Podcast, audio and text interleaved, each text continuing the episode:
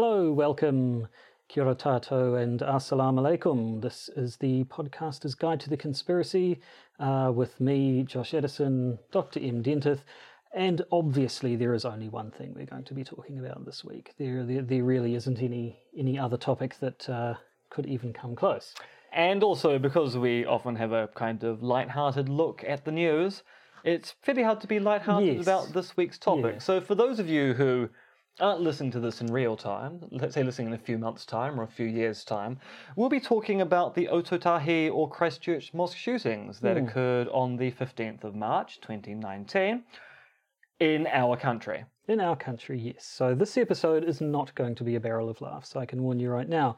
Uh, we're recording on the 21st of March, so tomorrow will be the one week anniversary of it. Um, happened basically the day last week's episode went up, I think. Yeah, around so around about hmm. 155 was when the news started to come out on the media. And of course what made it particularly depressing, apart from the fact that 50 people were killed by a, a terrorist walking into two mosques, was that was the day of the cli- climate strikes, hmm, where students yes. across the country were striking to show that there is increased interest by the youth for fixing the climate. And of course, what should have been a day of good news, celebrating the fact that we need to do something about climate change, turned out to be a day where we're talking about white supremacism and white nationalism due to the actions of a terrorist whose name we will not be using in this episode. Indeed.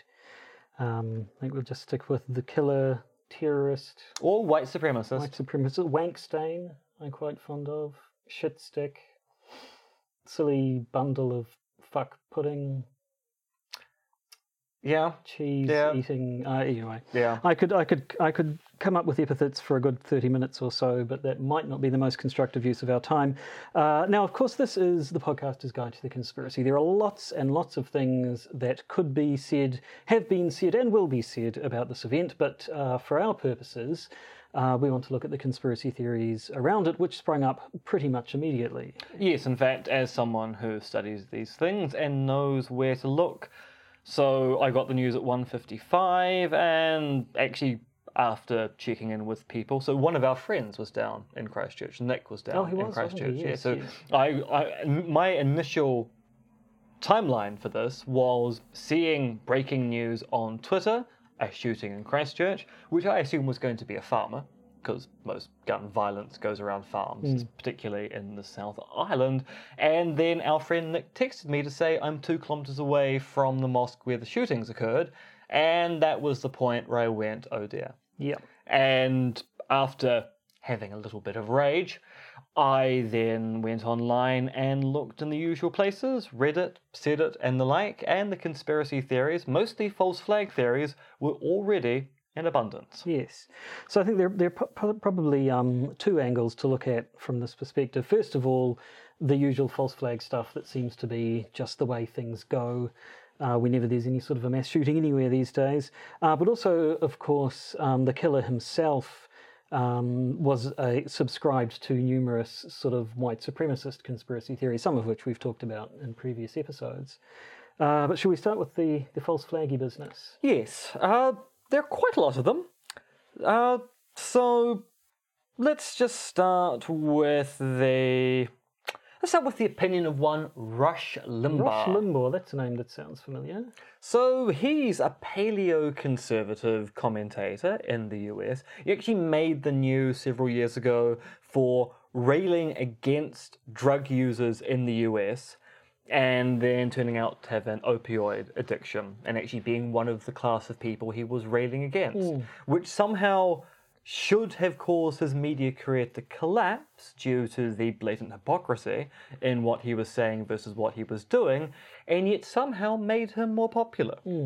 But as a paleo conservative, he was quick off the mark to pass commentary on the shootings down in Ōtautahi and said, this is, and I'm- not even going to do my usual attempt at a fake American No, accent. it probably wouldn't have much. There's an ongoing theory that the shooter himself may, in fact, be a leftist who writes the manifesto and then goes out and performs the deed purposely to smear his political enemies, knowing he's going to get shot in the process. You know, you just can't you can't immediately discount this. The left is insane. They are this crazy. And then, if that's exactly what the guy is trying to do, then he's hit a home run because right on Fox News, Shooter is admitted white nationalist who hates immigrants.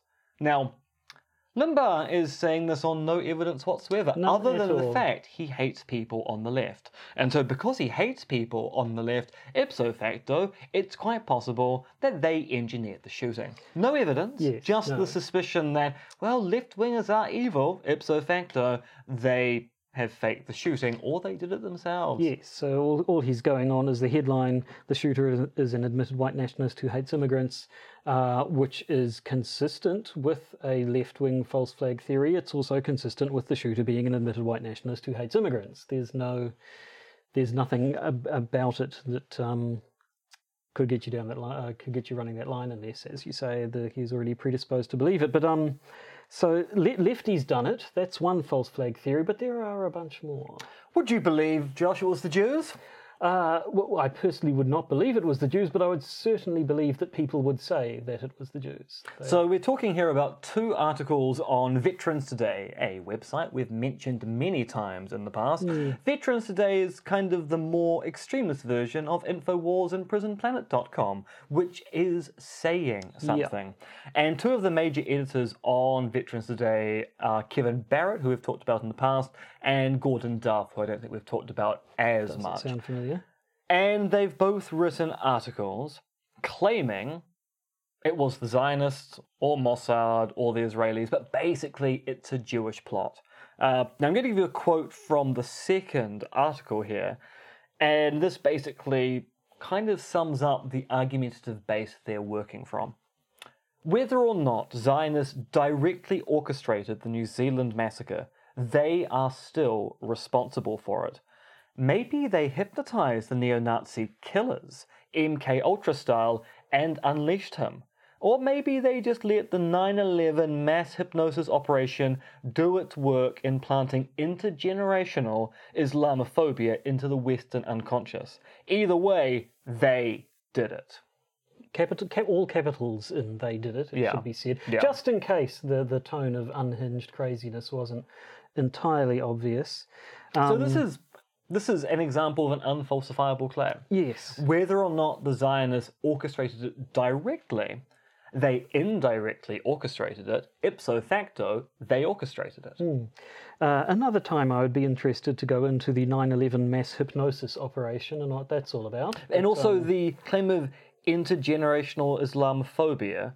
Now, 9/11 was that was 2001, wasn't Yes, it? that's- And it's now 2019. So it's possible there were people born around then who had children early and their children would be young now. But So we're um, talking about 17 year olds, basically. Yeah. I mean, intergenerational, yes, not really time. No, no. I mean, it feels like 9 11 was a very long time ago, in part because a lot of world history seems to have occurred between now and then. But 2001, wait, I should say 2019 minus 2001, Mm.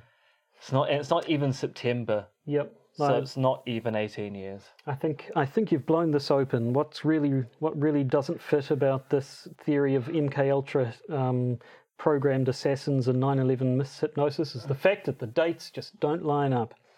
But uh, the other ed- ed- editors, I think the I think the quotas gave us the Kevin Barrett piece. We're now going on to the Gordon Duff piece. So the Gordon Duff piece is Slightly more measured, yeah, but, but also slightly. really really weird. So he claims the terrorist is actually forty two, and not twenty eight or twenty nine. Twenty something. Yeah. For no particular reason other than he must be lying about his age. And also because he wants to try and fit the shooter as being an immigrant from Israel into Australia. So, for those of you who aren't aware, the terrorist in question is Australian by birth.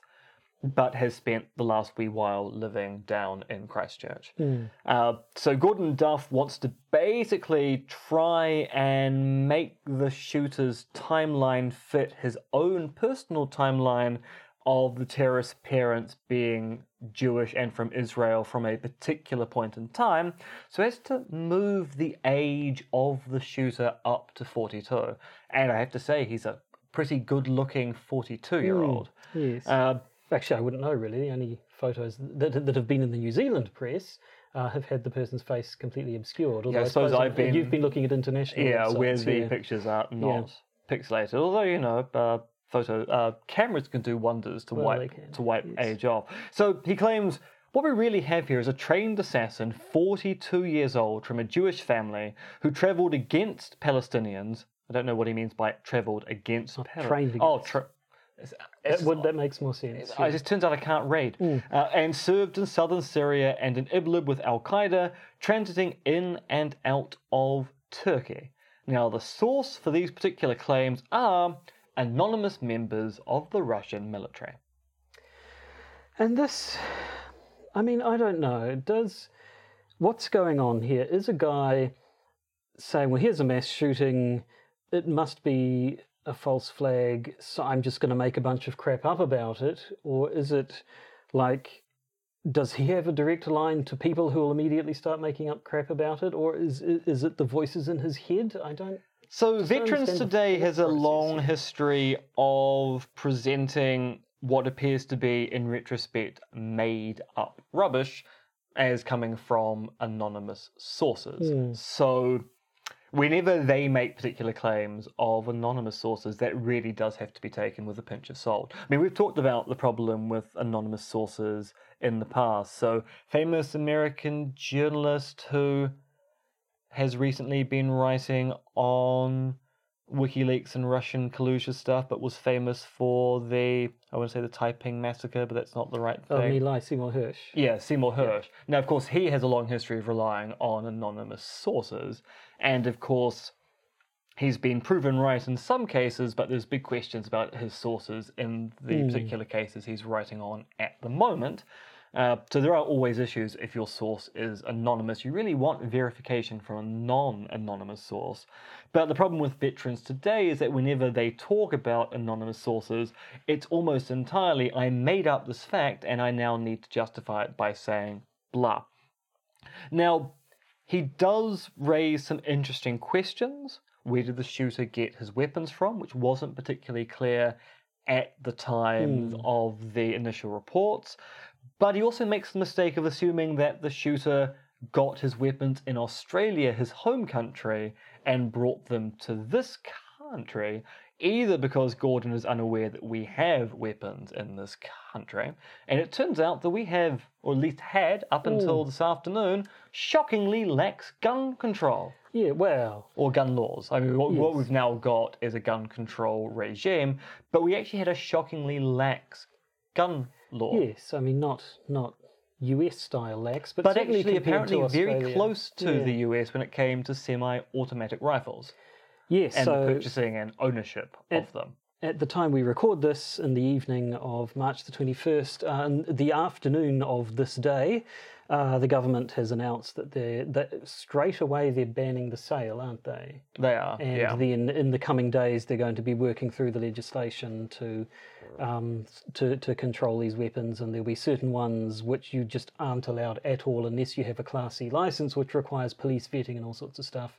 They sort of you know acknowledge that yes, sometimes these kinds of weapons do actually have a use in terms of like you know culling herds of animals and stuff, but generally no one should uh, have a reason to get them, so they're going to control those um, fairly severely. But before that, yeah, I mean, we, we've sort of been comparing ourselves to the Australian model, where, of course, Australia, after the Port Arthur massacre in the late 90s, uh, tightened up their gun laws quite quite substantially and had a big buyback of guns, which our government is now talking about doing as well.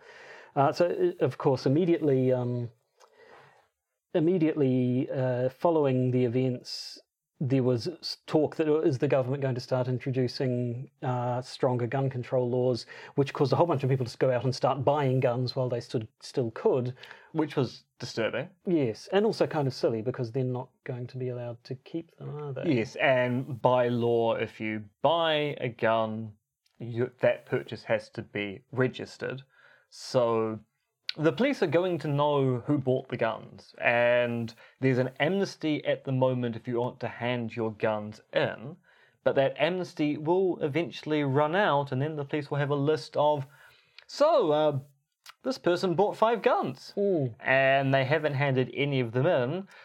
It's now a serious crime to have these guns. Let's go a knocking. Yes, yes. So we'll see how that works out. But um, now I suppose that this this leads into one thing. Perhaps, of course, we there are these false flags. There are a couple more ones we should get into in a second. But um, so far they haven't really talked about motive. It's just been the assumption. It just seems to be the script now. There is a, ma- a, mass shooting somewhere.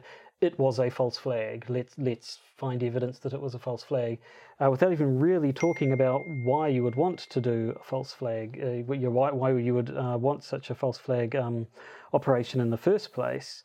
But uh, generally, when such a motive is brought up, it's usually because they're trying to scare up gun control, uh, and possibly, you know, so they can then disarm the masses, so that they can a- enact their New World Order population control wackiness. But um, in the US, at least, this always seems weird because the, Nothing nothing ever happens. So all these false flag events over there that are supposedly designed to uh, bring about a change in gun laws don't. Uh, here, though, they have. So has that had? So I had a quick look at Reddit and Saidit. I decided not to have a look at 4chan because it just leads me into depression. And, Yes, no. And 8chan, not even going to touch that at this No. particular moment in time. And there are pre-existing threads on Reddit uh, r slash conspiracy and Saidit about how we were once number one for liberty, but now they're taking away our gun rights. But there's nothing particularly new or striking. What is interesting is that basically all of the hunting organizations and federated farmers, which is effectively is the union of farmers in this country, have come out on side of the government hmm. saying, yeah, we can just use bolt rifles for the kind of culling we need to do. We actually don't need something that spits out seven bullets in quick succession. So, by and large, even the people that you'd expect to be sl- somewhat hesitant And the people who in the past have been, have been stridently against some form of yeah. gun control have gone, yeah, this event kind of has changed everything that we thought. So we're on board with the government and we'll just use slower guns for the practical purposes we need them to be used for. Hmm. And definitely, we don't have a Second Amendment culture here. Yes. Uh, it's always kind of been it's a privilege to own a gun, not a right in Aotearoa, New, Ze- New Zealand. And it seems that that's come home to roost. People go, yeah, well, that privilege kind of gets taken away when you get an event abused, like this. Yeah. I mean, personally, I don't think. Oh, no, hang on. I was going to say I don't think I've ever seen a gun with my own two eyes in this country. It wasn't until I travelled around Europe and stuff that I saw people carrying weapons. But I think I have vague memories of skeet shooting at an uncle's farm one time. So I think that might be the only time I was actually in the presence of firearms in this country. So it's See, not- I actually grew up with a gun in the house. My father had a gun. well, he was. Was he was he navy or did Yeah, he but, just? but merchant. Merchant Navy, yeah. Na- Navy. So he wasn't a trained Navy SEAL. No, he he had a gun and it was registered and it was kept in different parts of the house. So the am- ammunition was in one location, the gun was in a completely different location, as is kind of required. So yes, I always knew there was a gun in in the house, Hmm. uh, and I've I've I've used guns. But nevertheless, quite a different culture here to, Yeah. say, the United Yeah. States, um, which we find. I remember my brother went overseas. Uh, he lived in or lived with friends in upstate New York for a short while while he was um, around there. So it wasn't not not New York City, but sort of out of it far enough that the people there actually did go hunting and would you know kill a deer at the at the start of start of the season and, and, and eat that for the next however many months. You know, it was all. But the the family there apparently did. Um, they slept with handguns by their bed at night, and if they like got up in the middle of the night to go to the bathroom or something would take their guns with them, which to them was just a sensible precaution. To us, just seemed utterly bizarre. And my brother was like lived in fear that he was going to go to the bathroom in the middle of the night and get mistaken for a for an intruder. I mean, I'd be I'd be concerned given sleepy going to the bathroom things, just shooting myself in the hmm. bathroom whilst I thought I was actually wiping my bottom. Well, yes, you never know. But now, now, sorry, returning to uh, your list of false flag theories, the next one on the list says us. Oh, is that us in capital letters or is that the US? It's the US. Actually, Right. I, I want to point. There's actually one oh, more one on more the list on the Zionism one. which is basically, and this is this is just a bizarre one. Uh, so this comes from intellectualobserver.com, and there's a kind of motto on the internet: if you have to describe yourself as being an intellectual on the internet, you're probably not. And it's simply a claim that there was a fifth suspect who's fled to Christchurch. Uh, sorry, fled from Christchurch to Jerusalem. And Based on Nothing. There's no. They don't give any evidence of there being a fifth suspect. They simply say there was a fifth suspect who has fled to Jerusalem. Now we might get into this a bit as well, um, in terms of uh, one of the one of the things that sort of cause that, that provides ammunition, I guess, for false flag theories is that in the um, initial hours and days after an event like this, the the news will change. Things that were Yeah. reported initially turn out to be the results of bad information or people being mistaken and things like that. Now, Eyewitnesses being mm. confused. now, one thing that was known is that initially four people were arrested. Now that that that, that has been borne out, although it's turned out that there was actually only one shooter, and the So, other three. Yeah, two of the people were heading into the cordoned area, and one had grabbed a firearm. So they're basically going in to do some kind of defensive shooting thing. It's the old tr- trying to be yeah. the good guy with the gun. And just the fourth person was arrested for sharing the live stream. Yes, yeah. So it turns out that only one person was arrested with respect to the crime, the terrorist act. One person was arrested for an associated crime, sharing objectionable material. We'll talk about that in a minute as well. And two people were let go for basically being a bit foolish, Yeah. rushing into a crime scene or an active area of investigation with guns. Indeed, and there was also, of course, speaking of good guys with guns, there has been the story. Uh, the details have come out um, that uh, one man did actually um, picked up a. Everybody's calling it a credit card machine. Is that just because people don't know what EFTPOS is Yeah, overseas? pa- no, yeah, no, no one knows what EFTPOS is overseas. Right. Yeah, a- a credit card machine, threw it at the guy. Uh, and now that the details have come out, we've found that he picked up the guy's spent weapon, which had no ammunition in it. Uh, I think would have shot the guy if it had had ammunition, but, but it didn't. So he ended up bashing in the guy's windscreen after he retreated to his car and sort of saw the guy off and quite possibly saved a lot of lives. Yeah, um, yeah, because I think he the only shot about six people at the Linwood Islamic Center because of this brave individual running at him with a ATM with, machine. with the thing that was close to hand. Yeah. Yeah.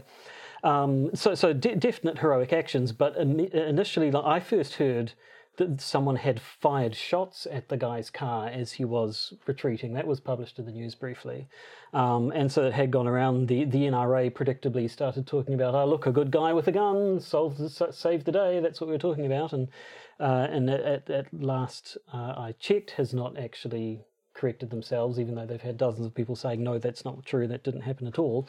Um, but again, initial reports uh, sometimes get things wrong, which means the news changes, uh, which is sometimes jumped on by people as, as being somewhat suspicious. and I mean, it seems that the shooting at the car as it drove away factoid actually came from the fact that we now have surveillance footage that shows that the terrorist, aside from going to mosques and shooting people, also engaged in random shooting out of the car window as he was driving. Mm, fortunately, didn't hit anyone doing that. Yeah. Uh, but yes, let's move on to the US. The US, yeah. So So this comes from William Craddick, who had a Twitter thread about this, but also a, a link in that thread to a post he had written, which was claiming that the real perpetrators of this false flag action was in fact the US. And the reason why it was the US was because it resembles slightly the US infiltration of the North Korean embassy in Spain in January of this year. how so? Well, they both involved people. Right, and gunfire, I assume. No, the CIA infiltration of North Korea was an intelligence operation. No one was, no, no weapons were used. Right. Then I'm really not following. And in fact, almost every single person on Twitter and the comments on the webpage itself was going, normally really like your work, Bill, but you do seem to be stretching here in comparing a CIA operation in Spain to a series of shootings in mosques down in Christchurch. Hmm. And that basically is the only evidence. But it's also one of the sources for the claim that the response time for the New Zealand police arriving on the scene was over thir- 30 minutes when in fact it actually was about six. Yes, yeah, I think within 20, 21 minutes or something, they actually had, from, from the time from the police getting the call to taking the guy into custody was 20 something minutes, and they were on the scene in six. Although that was another one, there, there was the, the two officers who were there first and, and, and arrested, rammed the guy's car off the road and arrested him. Um, had been at some sort of uh, Training. training at Yeah. the time. They'd- Isn't it that was- convenient? Mm, it the was- conspiracy theorists of a particular stripe say. They, they were at a, at a at an unused floor of a nearby hospital, I think, training in like room clearing exercises, which had nothing, in no way was anything like what they ended up actually doing at the time. And yet, that's a, a trope of false flags that all there's always there, there was a, a training thing for just this um just this sort of situation occurred just beforehand. Although it's is- important to note, the one of the rationales as to why that training may have occurred, and I don't know this for sure, but it seems likely given the available evidence. About a week, two weeks ago, there was a live shooting incident down in Christchurch. So there Was it? was, yeah, Yeah. and that meant that for the first time in a long time, the New Zealand police in that region actually went out armed for a day. So normally our police have access to guns, they're usually locked in the back of a car, uh, but they don't carry guns on the hip because we come from the tradition of conversational policing, trying to talk to a suspect and not resorting to shoot, shooting them, which tends to work quite well. And because of this particular event, police went out armed for a day. And then people were going, Why are you armed? Because you're not trained to be out with guns all the time, which of course had led to questions the police need to do more firearms training if events of this kind of rogue shooting are about to occur. And so it's quite possible the reason why they were doing training on that particular day was in fact due to they were being out with guns recently. The public are a bit concerned. We probably need to up our skills. Mm.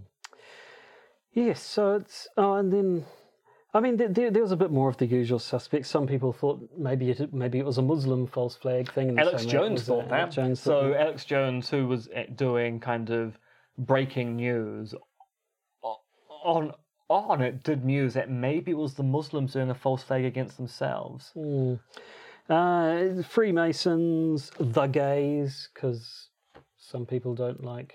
don't And it turns out, actually, uh, homosexuals get blamed for well, events in Christchurch all the time. So, and floods and, and actually, the, they? So- the Freemasons got blamed for the earthquakes as well. Did Uh, they? I, this is I, this is a footnote and something I wrote ages ago. Uh, so one of the very, very, very late game, the earthquakes were caused by Power X conspiracy theories for the 2011 Christchurch earthquakes, was the fact that one of the epicenters for the second major quake was actually very close to a Freemasonic lodge. Now, Christchurch has basically two bodies of Freemasonry. Uh, so I think they've got the Scottish Rite and the revised Eng- eh, revised English Rite. Apparently, they they don't like each like each other. So some enterprising soul went, "Oh, look, the epicenter's really close to one of the the lodges. It must have been a Freemasonic attack against their Freemason enemies." Mm, makes perfect sense. And So yes, free, I mean, free, no. Freemasons and, and the gays get blamed for a lot of things that go on down in Christchurch. I assume gay Freemasons must have a particularly hard time, if there are any. I have met gay Freemasons. there we go. So, but not in Christchurch. Did they cause any earthquakes that you know of? Only in my heart. Right. Well, that's okay. So we've talked about the false flags. I mean, you you have given us about what is it, seven pages worth of notes here. Yeah. Uh, certainly Down. doing your due diligence, which we probably won't get through the lot of it, but um, maybe it's time to turn to the other sort because now now you did go and read the guy's manifesto. I. I did. Uh, now I should a- point out sense of duty more than so there are two. There are two artifacts of this shooting, which were released. The manifesto was released before the terrorist attack. Uh, the terrorist also live streamed the first 16 minutes of the attack. Uh, the less said about the snuff film that he made, the better. Uh, some of the false flag theories do rely on either seeing or not seeing the video Yes, to talk about things which are or aren't in it. So there, there are theories that the attacks must have been staged because there's ammunition lying on the ground at a particular point, which he picks up, which indicates it was planted, despite the fact that the video is actually quite clear it was dropped at an ear- earlier point, and he comes back to it. Claims that you can't see the bullet casings flying out of the gun, despite the fact that it's a low, it's a low frame rate, badly compressed video. So small details like that are just going to be completely invisible. Things like that. Uh, but And we, there- I mean, there are there are claims like people relying on people not having seen it to say things like, you know, oh, if you could see the video, you'd, then you'd you would see you how fake it is. fake. There's yeah. also a claim that it looks like a computer game. And I have to say, people who claim it looks like a computer game have never played a first person shooter. Hmm. Because first person shooters, when you shoot a target, you have to shoot them a lot to make them fall down. And let's just say this video reflects people being shot in a much more accurate crumple to the ground way. yes, yes. So Well, I see YouTubers claiming the reason why they can't auto or auto detect it is it looks too much like a computer game. And once again, I have to question that kind of rationale. yes.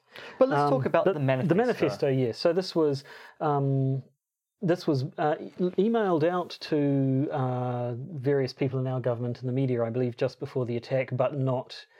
Um, I, I think he does name the two mosques a ways down in the manifesto, Yes, but in about- the actual email, halfway through. in the email just says, you know, my, my it was in reference to the attacks as though they had already happened, although it was sent out just beforehand. But certainly, the emails didn't wouldn't have given anyone time to react to it in No, advance. no. Um, although again, that was something people jumped on a little bit. But um, so. Out, out of a, a sense of duty for which you must be commended, you even sat actually read through the entire what is it, seventy-two pages? 74 pages. I've read 74 it several times now, Yep. so not just once. uh, I, not I just have not read any of it because And I'm- nor should I you don't ever have to. and I don't want to. Uh, Um, basically, the media here have kind of agreed that they're never going to quote it directly. yes, the guy wants infamy. The guy wants to be known. So we've decided here, no, he's not Yeah. going to get any of that. Uh, But- so basically, this is going to be a discussion paraphrasing things in the manifesto. There are some direct quotes in the actual text we've got here for our use to try and Yep. make sense of it, but we won't actually be reading any of the manifesto out. Uh, the man- manifesto, I believe, has now been classified as objectionable material. So, like the video, there are legal consequences for sharing the manifesto or the video online and even having possession of it.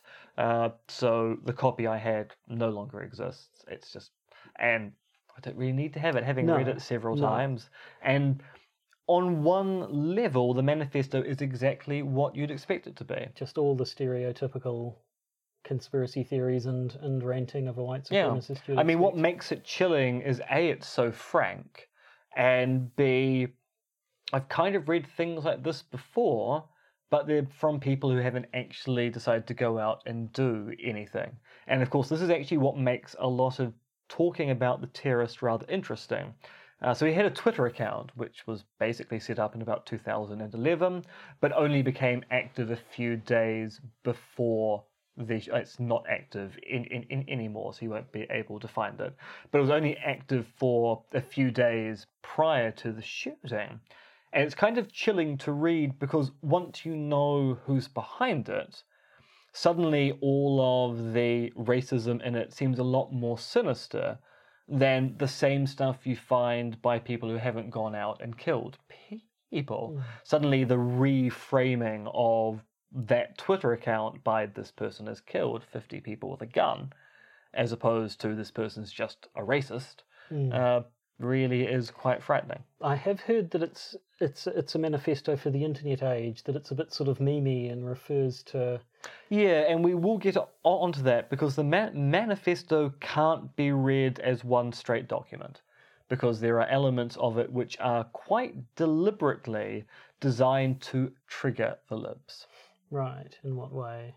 Uh, well, let's let's, Okay. let's go through it. So the ma- manifesto is called the Great Replacement, and that's because the central tenet of the terrorist theory is the Great Re- Replacement hypothesis. The white white genocide. Yeah, that we, which claim that- Yeah. birth rates in the West are declining, so whites are disappearing, and our countries are being invaded by non white people, non European people. And I'm saying non white, non European here because there's a whole racist thing which exists in the whole white supremacist movement to whether people like Italians or the Irish actually count as being properly white. Hmm. So even within European nationalism, there are certain nationalities that you that the white nationalists go, oh yes, but not those white people. They're a little bit too either too white if they're Irish or a bit swarthy if they're hmm. Italian. And I think you could almost make the argument that the, the the white genocide possibly is happening, but only because white supremacists are so ridiculously narrow in their definition of what white people are. Yeah. That the the, Yeah. the, the numbers are dwindling just by their um their, their increasingly strict definitions. But anyway, But yes, there's a whole bunch of talking about the invasion of countries by non-white people coming to them. Now, should be pointed out that the white genocide or great replacement thesis with respect to this country, Aotearoa New Zealand, is of course a tricky thing to argue for, given that we are a colonized nation Yes. where the white people came in and invaded and replaced the indigenous people. Uh, but the whole point of the terrorist act is actually not to incite change in this country, but to incite change in the US, because his actual hope is that by gun control being enacted in the US, the, pe- the white people will rise up, replace the government, and we will then have a nice fascist utopia. right, a little bit like the old um, Charles Manson thing, where he wanted a race war, which he thought he thought there was going to be a race war between black people and white people that he wanted to trigger, which he thought that the black people would win, but then he would rule over the black people because whites are superior to blacks, even though blacks would beat them in a war. Or something. Strangely enough, you'll be surprised to learn Marilyn Manson's theories uh, aren't Charles ridiculous. Manson. Sorry, did you? Sorry, uh, got a shoe in a pop, uh, a pop culture reference at some point. The Ghost movie with Billy Zane, Oh, where he's he mistakes Marilyn Manson for Charles Manson and is corrected, and is like, "But that's worse." Anyway, go and see that movie. It's uh, Oh, and watch and watch Curfew, which has Billy Zane in it, and it's the most perfect Billy Zane role of I've all. never Billy seen Zane the like. It was a, a bog standard horror ghost movie that gets turned into a comedy by the force of Billy Zane's personality alone. Anyway, Charles Manson, full of shit, uh, much like the killer here. You'll be surprised Yeah. to learn. Uh, now, because he's Australian, he does spend a large chunk of the manifesto about how Australians and New Zealanders are essentially Europeans. Uh, and then has a really, really big go against Turkey. So now, now, yeah, this is one thing. He he has travelled a bit beforehand, hasn't he? He's been Yes, in fact, he, in fact, he went your- through Hungary and Romania. Romania, yes. Um, and what what there's history there against the Turks. Well, yeah. So, uh, so one of the really, really interesting things from my perspective. Uh, so, and I have to get, I have to get the name here. So, the terrorist painted a whole bunch of phrases and names on the magazines and guns he used to enact these attacks, and one of the names on there is Serban Cantacuzino uh, who's a 17th century prince of Wallachia, which is the southern part of Romania, which, as a friend pointed out, is a really, really deep cut. Even most historically literate Romanians have no idea who this person is. Now, this person is famous for basically betraying the Ottomans and basically ending the Ottoman Empire. So he was meant to be a vassal prince of the Ot- Ottomans, but in the Battle of Vienna, he was secretly passing information on to the Austrians, which then meant the Ottoman Empire got defeated, and Subhan basically got promoted by the Austrians. So he's a famous anti Turk figure, but a really, really deep cut. And it seems that the time the terrorists spent in Hungary apparently researching anti Turkish figures was really quite profitable. Hmm. Any, I mean, is that just white supremacists, Europe good, not Europe bad? Well, it's because he wants to say the split between Europe and non Europe to the east is the Bosphorus Straits. Right. And basically tell is telling Turkey you need to get on your side of that river because the west of Istanbul basically belongs to the west and you need to move out move out of there. So the focus on his Islamophobia is also very much focused on Turkey as a nation state. Hmm. Now, people have made issue of the fact that he mentions President Trump. He mentions PewDiePie, I believe, or doesn't he start the video by saying, "Remember, subscribe, subscribe to PewDiePie"? Yeah, so he doesn't mention Pew- PewDiePie in the manifesto. He does mention Candace Owens. Now, yeah, this is who is Candace Owens? I, We've we talked must about have her talked the about Candace podcast. Owens before. She was I, the turning. She was the. Per, we had a whole discussion Oh, about turning the point one UK, was she the one who kind of defended Hitler. And No, that I'm it- lost. no, I'm so, so she she was the one who gave a speech saying, you know, if only Hitler had stuck to doing what he was doing. Oh, that one, right, okay, Germany. okay. And okay, so yeah, if you kind of if you're saying that, you're kind of saying if only he'd just killed off the Jews and the nation state of Germany, it would have been fine. Uh, so he makes a comment in the manifesto that he admires Candace, Candace, I can't say her last name, Owens, but finds her her means too extreme, which is kind of ironic given he Yes. then goes and shoots for two people because he's trolling. He's basically name checking someone to trigger the libs. I've got air quotes up there for people who are listening at home, and joking about, oh, she's too extreme. I'd never follow her path, uh, which has led to a lot of discussion about the people he mentions because he mentions Candace Owens as a inspirational figure. He mentions the English fascist leader Oswald Mosley as an inspirational figure. He claims to admire Trump but also not like Trump. So he thinks that Trump is a great figurehead for white nationalism but thinks he's a bad politician. Which is essentially he's saying, look, you could be doing more to do white nationalist stuff. You're a great figurehead for our organization, but you're failing to actually do anything for us. Uh, but a lot of the stuff is has meta contextual stuff. You need to be able to go through and sort out when is he being sincere and when is he in it for the lols? Because this is a 4chan or 8chan style manifesto.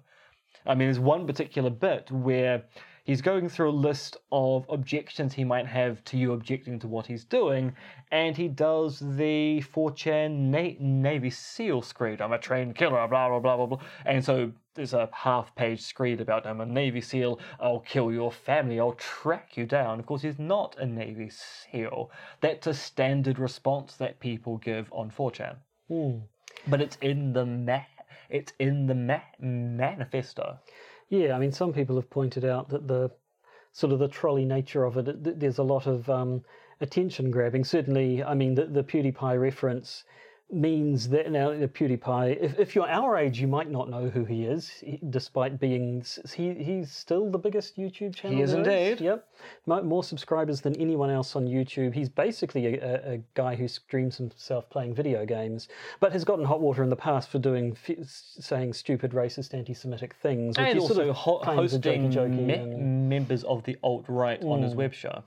um, but by by mentioning him, that means PewDiePie is going to come out and say in front of his tens of millions of audiences, "Hey, that guy in New Zealand, I'm nothing to do with him. I totally disavow him. But which suddenly gives, gives him, a very huge large amounts of publicity, audience yeah. because fans of PewDiePie are very fanish about Hmm. PewDiePie. There's a reason why he has such a large subscri- subscriber base, which is very active. So it's a very good way of getting his Hmm. message out. Uh, one thing which is odd to lighten the mood ever so slightly, or it's going to get dark again very quickly. He does claim he asked the reborn Knight Templar for a blessing before the attack. right. Did, did did they exist? Well, so this is, and this is why I say it's going to get dark again. Uh, this is a reference to Anders Breivik. Right, the guy who shot. Well, no, actually, he killed seventy something people, but there was a bomb involved as well, wasn't there? Yeah, there's a, I bo- have a heard, bomb in in Oslo, and then the shooting yeah, on the so I've island. heard the incident in Christchurch referred to as the worst mass shooting ever. Yeah, in terms of people just shot. above yes. Orlando, Mm, which is the so second. That's go us. So Um, Anders Breivik, when he was defending himself in Norway against the charges of being a terrorist, despite the fact that he admitted that he had shot a bunch of people, he was trying to make the claim that he was doing a good thing because the Labour Party members he shot were actually bad, bad people. Claimed that he was a Knight Justicar uh, of the PCCTS or the Knights Templar of Europe, which he defined as a resistance movement to battle Islam in Europe. And at the time of his trial, the prosecutors basically believed he was making this up, that he was making up some kind of justification, that there was another organization in the background supporting him when there was no evidence of it. Now, the terrorist in this particular respect claims to have asked a for a blessing before the attack and tried to get the blessing of Knight Justicar Breivik, Anders Breivik, wasn't able to get through to him but got a blessing from another member of the organization. And if we assume that these reborn Knights Templar don't exist, then this is simply a way for the terrorist to link himself to Anders Breivik and his similar manifesto. And if the Knights Templar reborn do exist, then we have a serious problem because it hmm. turns out there's a secret or- organization with members doing terrorist acts around the world. But I suspect at this stage, this once again is for the lols to trigger the libs to make people think there's some bigger thing going on here. is there any QAnon stuff? No, actually. Uh, although, I mean, there are QAnon theories about Oh, obviously, this, yes. uh, but there's no reference to QAnon in it. In fact, here's a big, big, long thing about conservatism in the US. I think it's fair to say that QAnon is kind of associated with conservative political philosophy uh, as being dead and a completely useless thing. He wants us to engage in eco fascism. Which, which is? Well, people like Paul Joseph Watson of Infowars.com would say that ecofascism is basically the kind of left wing extremism we get with environmentalism. But if we take it that he's being sincere, this is the terrorist, not Paul jo- jo- Joseph Watson, never assume he's being sincere. If we take it the terrorist is being sincere, about being a fan of Oswald Mosley, the kind of inventor of English fascism in the 1930s. Uh, Mosley's kind of fascism also fits in with the thesis of pastoralism, the idea of going back and living in small village like communities with people who look and think just like you, and returning back to a early modern lifestyle without much technology. So it's not as if the terrorist is actually advocating environmentalism. What the terrorist wants is for people to live in small, isolated village communities going back to nature. That's what he means by e- by ecofascism. Although being such a such an internet social media sort of technologically literate manifesto, once again, a little bit hard to believe. All right, so I I I gave a well, I didn't give a talk. I was invited to a meeting at a equity club at Selwyn College earlier today, and someone actually asked that that same question. If that's what he's advocating for, why live live stream the attacks? Why have a manifesto online? Why do all the social media stuff? Okay, so well, sometimes people do believe that you you can do a bad thing to get a good thing. You want to get your message out there. Your message is shut it all down, but you will actually use the me- mechanisms you've got. So sometimes there's a kind of willing hypocrisy, which people engage in even politically if they think the ends justify the means. Mm, yes, no, that's probably true. It's been interesting to see. Um, immediately, I noticed on Twitter um, the the uh, reaction from the alt right seemed to be quite quite universally. Um, whenever anyone criticised a sort of an alt right figure of any kind and said, you know, th- th- this is what your kind of talk ultimately leads to, it's been, no, no, don't don't attack me. Haven't you read the guy's manifesto? He wants division. He wants us fighting amongst ourselves. You're giving him exactly what he wants by criticising the alt right people who he seems to like and admire. Uh, mostly just struck me how consistent that line was um, as a response to, hey, see where your shitty talk can lead. Or the other response we're finding from a lot of conservative Christian nations are what about the 120 Christians killed in Nigeria? Why isn't the media picking up on that? And the answer is A, it has been reported. B, that wasn't actually Muslims killing Christians, that was a political fight where it turned out you've got farmers who are Christians and herders who are Muslims, and there's a resource resource fight going on there. So it's only accidentally a religious conflict when it's actually an e- economic one as well. And also, in this country, we're kind of allowed to talk about an event which actually happened here. Yes, yes, we are.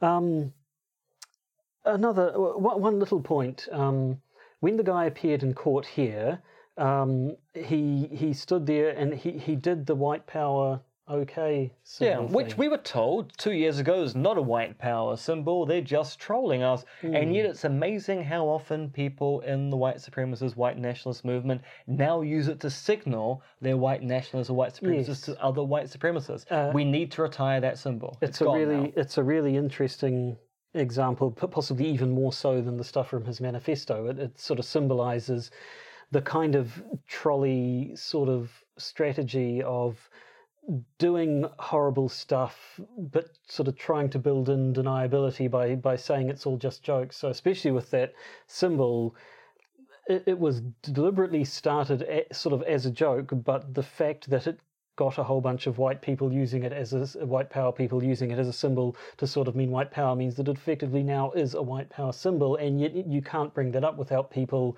either posting photos yeah. of left wing, you know, uh, Barack Obama and and um, Alexandra Ocasio Cortez and whatever, all doing that symbol to the camera and saying, haha, look, or, or indeed just posting screenshots of the original Reddit post saying, hey, let's make a joke out of this. So it sort of it, it builds in its own its own sort of defense. Which is precisely the point. I mean, there's a lot of discussion about the way the alt right operate in this kind of propagandistic notion, which is you kind of want vague statements that you can then easily go, no, no, no, but actually, I mean, to a large extent, this is how the whole Jordan Peterson work uh, thing works. He will make a vague statement with a clear implication, but because he never actually makes the implication explicit, when you say what do you mean by that, is it no, no, no, no, no, no, no. There's another inter- interpretation here, and he'll find a way to then divert discussion into an interpretation which actually makes no sense in the context of everything else he says,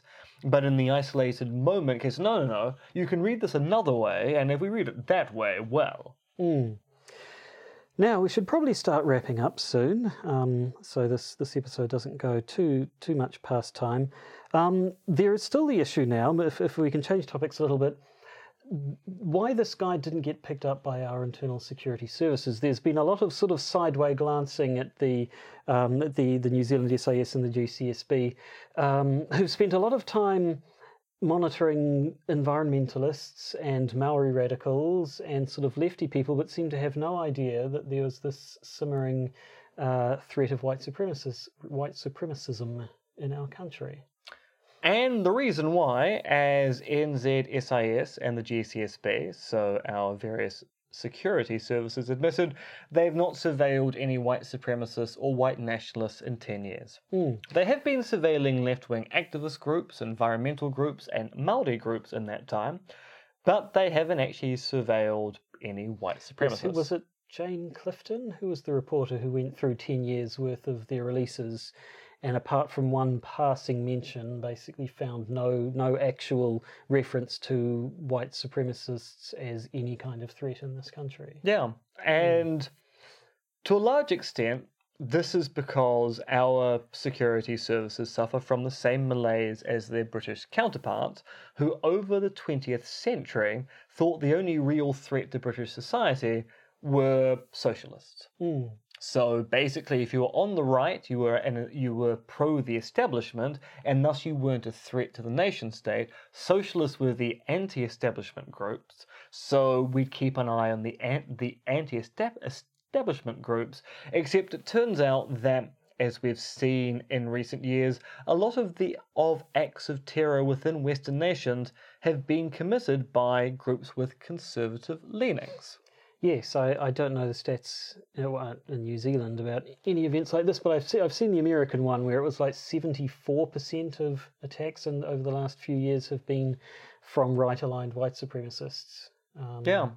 And I mean, we had the Urewera raids back in 2011, and there was no move at that time against white nationalists who were running paramilitary training camps in the South Island. Yes, the Urewera raids being, um, uh, what's that, Tūhoe. Yeah. Up in Tūhoe country, they were. But you had a bunch of guys basically playing silly buggers with guns in the woods. Like, Yeah. I don't have a lot of respect for what they were doing. Nevertheless, they were the ones who got jumped on, um, whereas other groups uh, did not. And indeed, I, I, have I've seen stories that supposedly people have reported the gun club that the killer belonged to in Christchurch. People have reported The Bruce saying, Rifle Club. saying these guys, th- there is, you know, a lot of camo on people who have no need to be wearing camouflage gear. It was sort of one of those, they, they were very much um, not at all military trained, but liked playing soldier boy sort of stuff. And pe- people had apparently said, you know, these these guys could be trouble,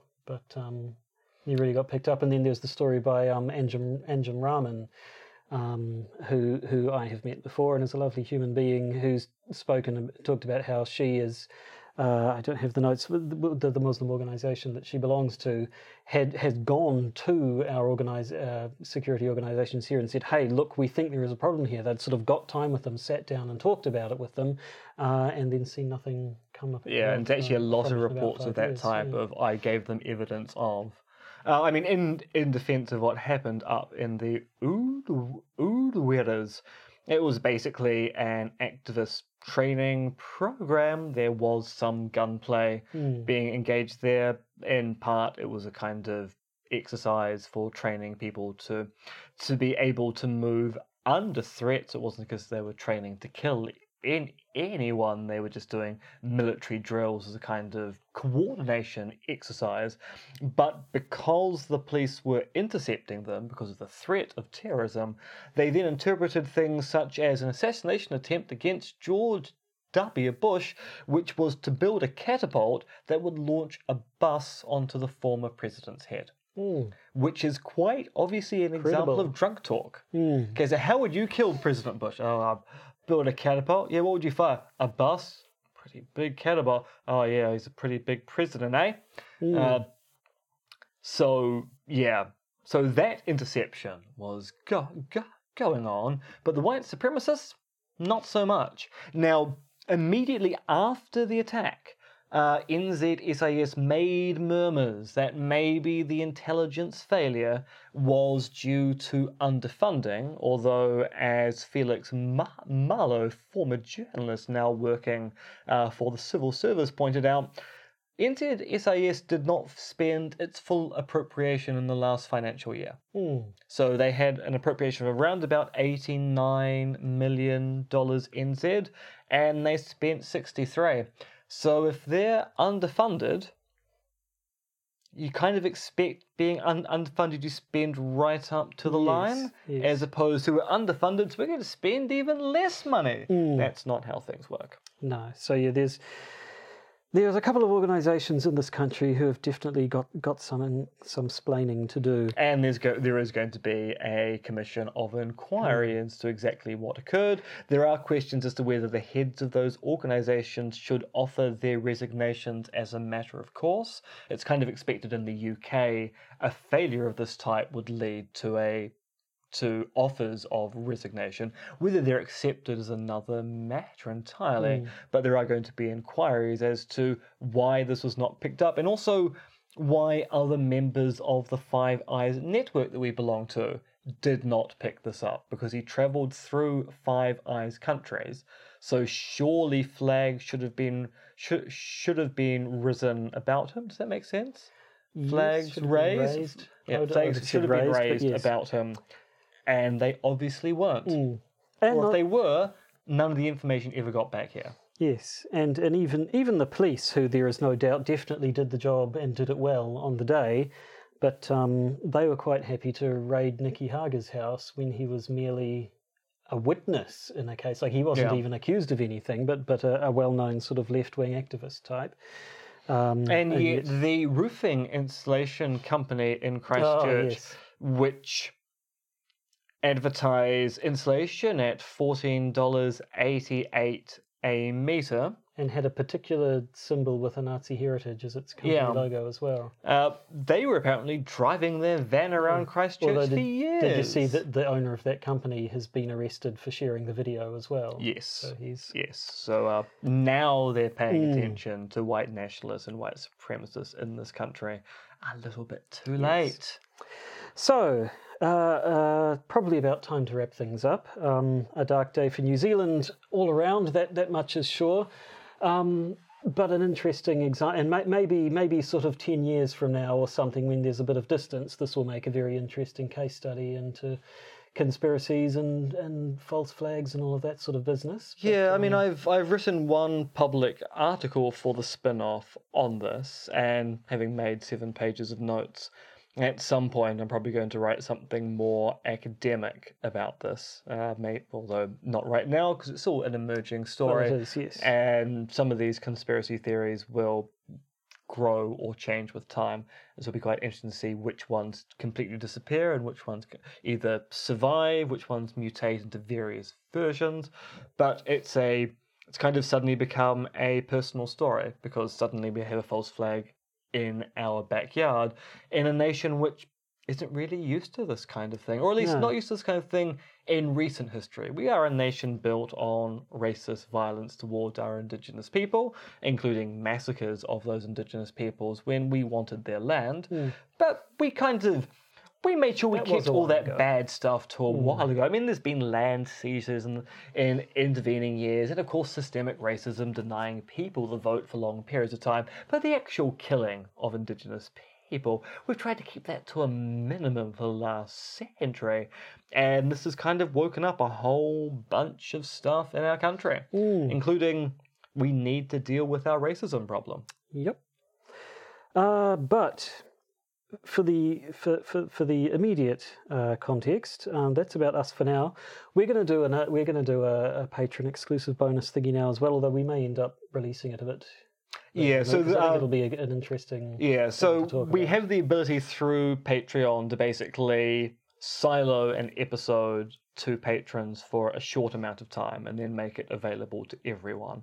And I think in this particular case, and I doubt our pa- our patrons are going to disagree with this, Yes. uh, the bonus content is something we'll make available in a week's time. And that bonus content is going to be looking at a list of apparently eight unique features that show this is a false flag, according to New Zealand's premier conspiracy theorist, not conspiracy theory theorist, that would be me, Yes. uh, Vinny Eastwood, uh, who is now convinced that this was a false flag for 18 reasons which I don't think are very convincing.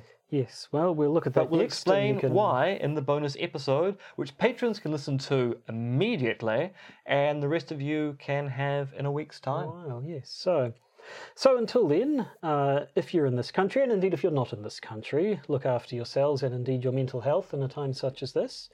Uh, hopefully next week we can talk about something a little bit more cheery that would that would certainly be nice. Yeah, let's, let's hope there actually aren't any other events. Well, yes, now and then. yes, that would be good. Um, yes, I certainly I'm keeping tabs on the um, the guy who shot the head of the Gambino mafia family in America, flashing QAnon signs at his uh, court appearance. There's it's a murder, but um, there, there is some comedy there. Yeah. Uh, so we'll, we'll see. It's- what, what, what we need is simply a single Yeah, a death. funnier murder would Yeah, be nice. a yeah, single not one death. of these. I mean, you can have fun with a single death, but with 50, it's just too Yes. hard.